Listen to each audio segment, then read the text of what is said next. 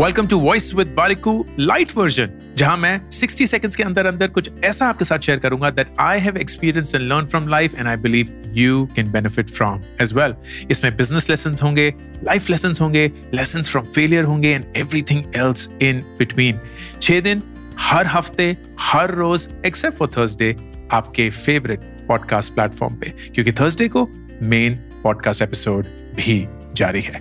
This is voice with Warikoo light version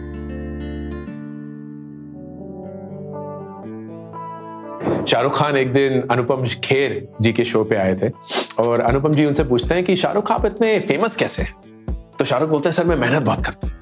और अनुपम अपने दिमाग में सोच रहे होंगे, बस मैं मतलब गंजा हो गया हूँ, बूढ़ा हो गया हूँ, मैंने मेहनत नहीं करी क्या? और मैं तो तुम्हारे जितना फ़ेमस नहीं हूँ।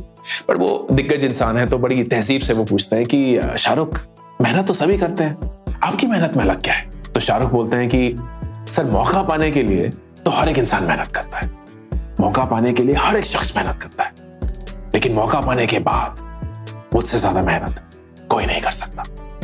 And that is Shahrukh Khan love that